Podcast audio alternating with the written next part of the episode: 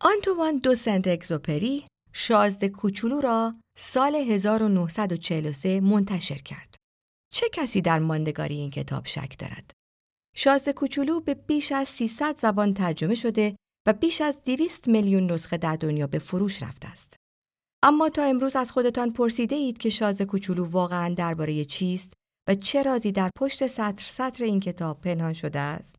آدم گوپنیک یکی از نویسندگان و منتقدان ادبی نیویورکر با نوشتن این مقاله تلاش کرده است به چنین سوالاتی پاسخ دهد و پرده از راز پنهان شاز کوچولو بردارد.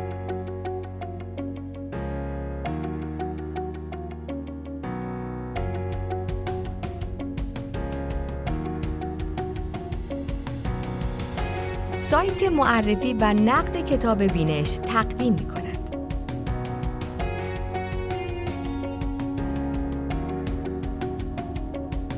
پیروزی قریب شازده کوچولو. نوشته آدم گوبنیک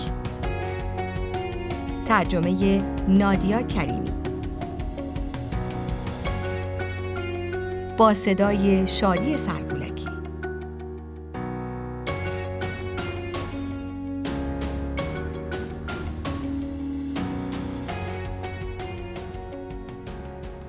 از بین تمام کتاب های فرانسوی که در طول قرن گذشته نوشته شدهاند، شازده کوچولو اثر آنتوان دوسنت اگزوپری قطعاً و بدون هیچ شکی یکی از محبوب ترین کتاب ها در بیشتر نقاط دنیاست.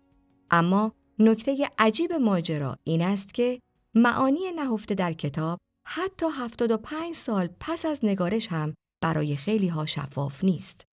با نگاهی به نخستین نقدهای پس از انتشار کتاب متوجه می شویم که شازده کوچولو آنچنان هم به عنوان یک اثر خوب و مثال زدنی مورد استقبال قرار نگرفته بود.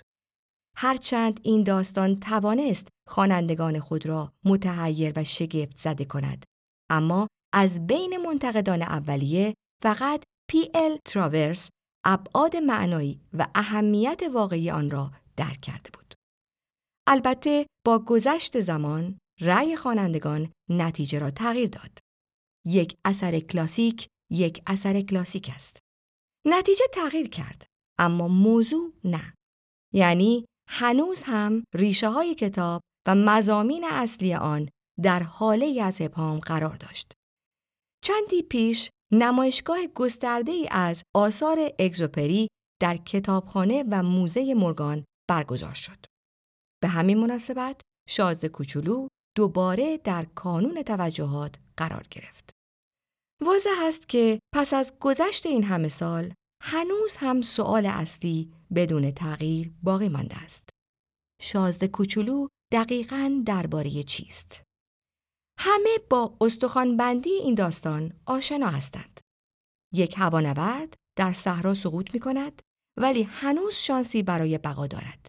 این هوانورد بدشانس به ناگاه با یک جوان عجیب و غریب مواجه می شود.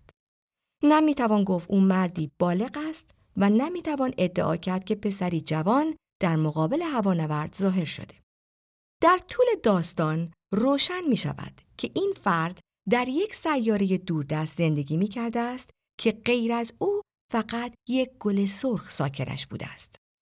غریبه ای که علاقه بی حدش به گل سرخ را دلیل اصلی سفر طولانیش عنوان می کند.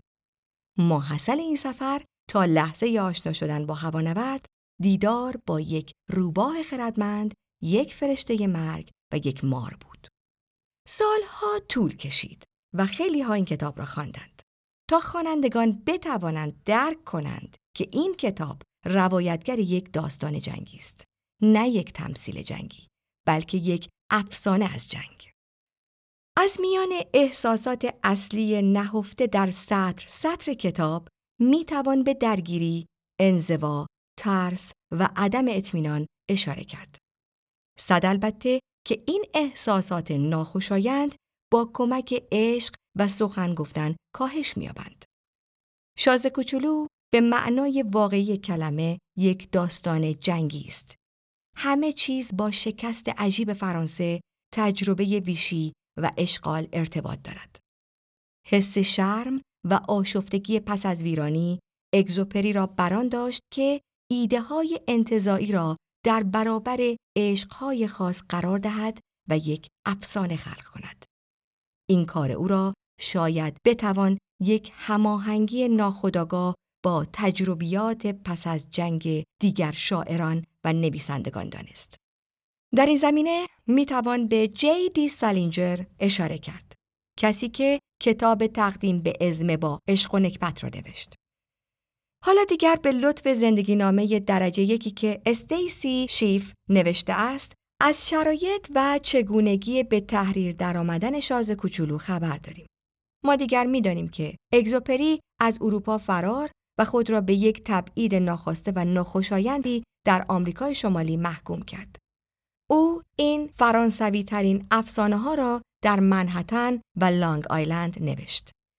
جالب است بدانید که فضای کویری کتاب الهام گرفته از تجربه اگزوپری خلبان در سال 1935 میلادی است. او در آن دوران تقریبا یک هفته ای را در بیابان عربستان گیر افتاده بود. می توانید بازتاب خاطرات او از تنهایی بیکران، توهمات، ترس از مرگ قریب الوقوع و زیبایی پوشاننده کویر را در صفحه صفحه کتاب مشاهده کنید.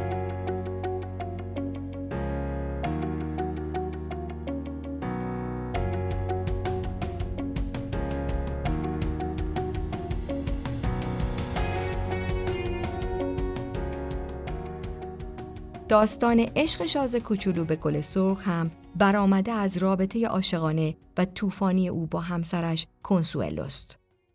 حالا دیگر به لطف شیف می‌دانیم که وقتی اگزوپری در سال 35 در بیابان گم شد، ترس از دست دادن سیارکش بر او مستولی شده بود. کویر و گل روز زندگی او به عنوان یک هوانورد و زندگی او به عنوان یک عاشق دلخسته الهام بخش حیات او بودند. اما بین این دو تجربه خطی کشیده است. خطی که این دو زندگی را از هم جدا می کند و آن جنگ است. اگزوپری در عمیقترین بخش های روان خود احساس از دست دادن فرانسه را داشت. اما نه فقط به خاطر شکست در یک جنگ. او در معنا و با جان و روح خود نیز از دست دادن فرانسه را احساس کرده بود. صحرای آن شکست قریبانه خیلی گیج کننده تر از صحرا و بیابانهایی بود که در طول سالها بارها او را سرگردان کرده بودند. دیگر هیچ چیز منطقی به نظر نمی رسید. این جنگ شخصی اگزوپری بود. جنگ شرافت او. اگزوپری که با اسکادران شناسایی جی آر 233 پرواز می کرد، پس از آن شکست تلخ مانند بسیاری از فرانسویان میهنپرست اروپا را ترک کرد. او سرانجام از مسیر پرتغال به نیویورک رسید. آن هم درست در آخرین روز سال 1940. چیزی که این شکست را بسیار تروماتیک تر از آنچه که بود می‌کرد، احساس سقوط زیربنای تمدن فرانسه بود. نه فقط ارتش، بلکه تمام آنچه که سالها زیر چتر حمایتی خدایان قرار داشت، در حال فرو ریختن بود. انسانهای صادق و شریفی همچون مارک بلوک و کامو تلاش کردند که دلایل این سقوط را کشف کنند. به عقیده آنها علت اصلی این شکست در عادات انتظاع نهفته بود.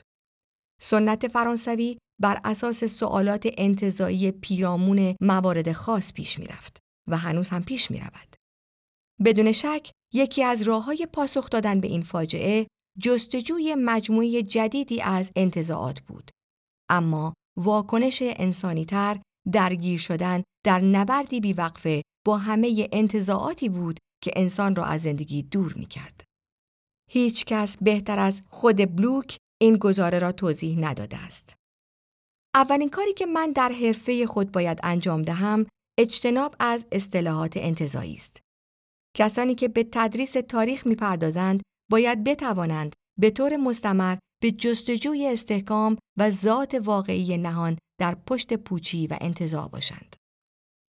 اگزوپری می‌خواست از قلب این تجربه سخت و طاقت فرسا انسان را نجات دهد، نه آمار و احتمال را. تجربه‌ای که یک انسان کامل را با تمام سختی ها و پیچیدگی های تاریخ زندگیش ابتدا رمزگذاری و سپس قربانی می کند.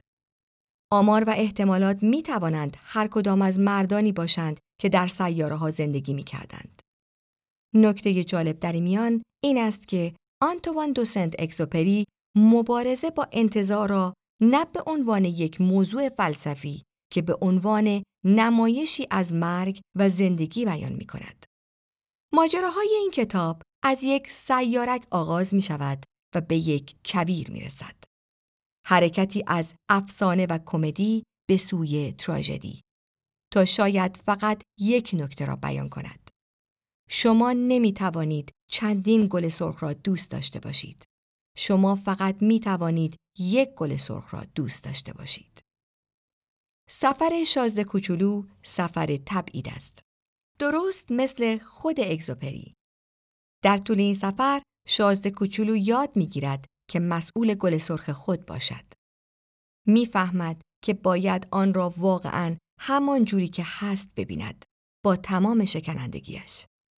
او در میابد که نباید به خاطر شکنندگی این گل عشق خود را از او دریغ کند. یکی از تصاویر ابتدایی کتاب مربوط به بلعیدن یک فیل توسط یک مار بواست. به گفته راوی، بزرگسالان آن را به عنوان یک اتفاق عادی و عمومی قلمداد خواهند کرد. اما اینجا دقیقا همان جایی است که اکزوپری با سورئالیست هایی که او را تحسین می کردند هم صدا می شود. در نقاشی های رنماگریت می توان نکات جالبی را مشاهده کرد.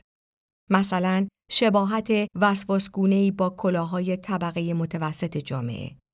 شاید به عنوان نشانه بر اینکه هر وقت یک دربی یه نوع کلاه نمدی لبهدار بورژوایی را ببینید، ممکن است یک مار بوا هم داخل آن باشد.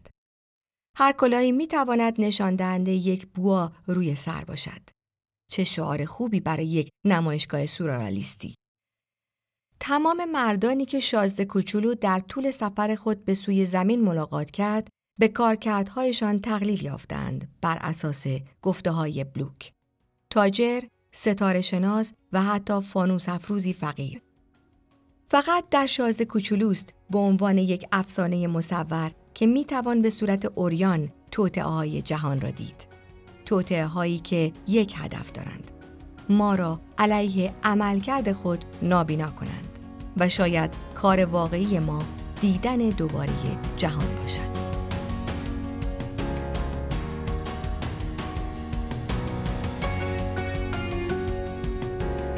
پیروزی قریب شازده کوچولو.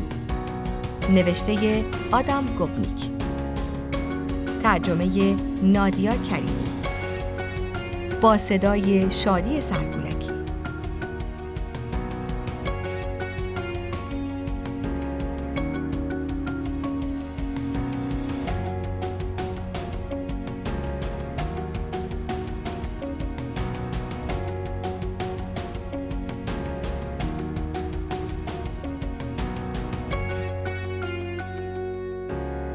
مقاله و دهها نوشته و نقد دیگر درباره کتاب‌های کلاسیک و جدید الانتشار را در سایت معرفی و نقد کتاب وینش بخوانید.